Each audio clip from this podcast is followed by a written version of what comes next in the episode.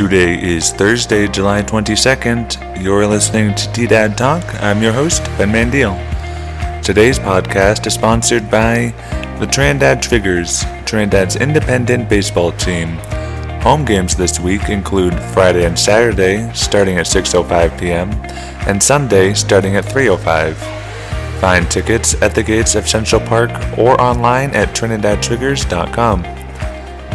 The weather is expected to be mostly sunny with a high near 90 today, with a 40% chance of thunderstorms.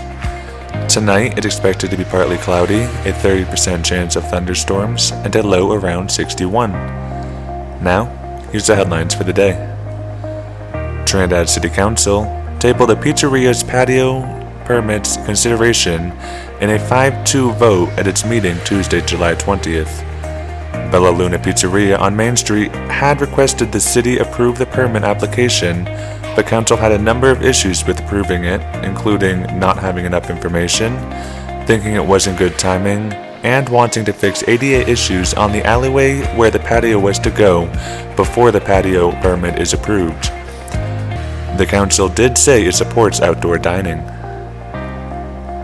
Fewer Colorado small businesses report experiencing negative effects from the pandemic than the national average, according to the latest survey from the U.S. Census Bureau. The survey found only 21.2% of businesses in the state reported experiencing large negative effects resulting from the pandemic, compared to 25.2% of businesses nationwide. However, 44.8% of Colorado businesses reported experiencing moderate negative impacts, which is nearly 2% more than the national average. Recent burglary and vandalism at Central Park has led to the trend Trinidad Triggers manager Kim Schultz to spark security talks at the park. After the latest incident on July 18th, Schultz sent a message to the city with suggestions on how to improve park security. City Manager Mike Valentine said the city is aware of the issues and said a city work crew had been there Monday, July 19th to assess the situation.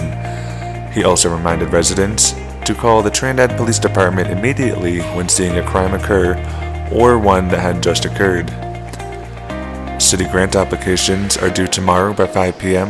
at 105 Cedar Street or P.O. Box 186 in Trinidad. That's the news for Thursday, July 22nd. Tune back in tomorrow for more news impacting Las Animas County and Colfax County, New Mexico.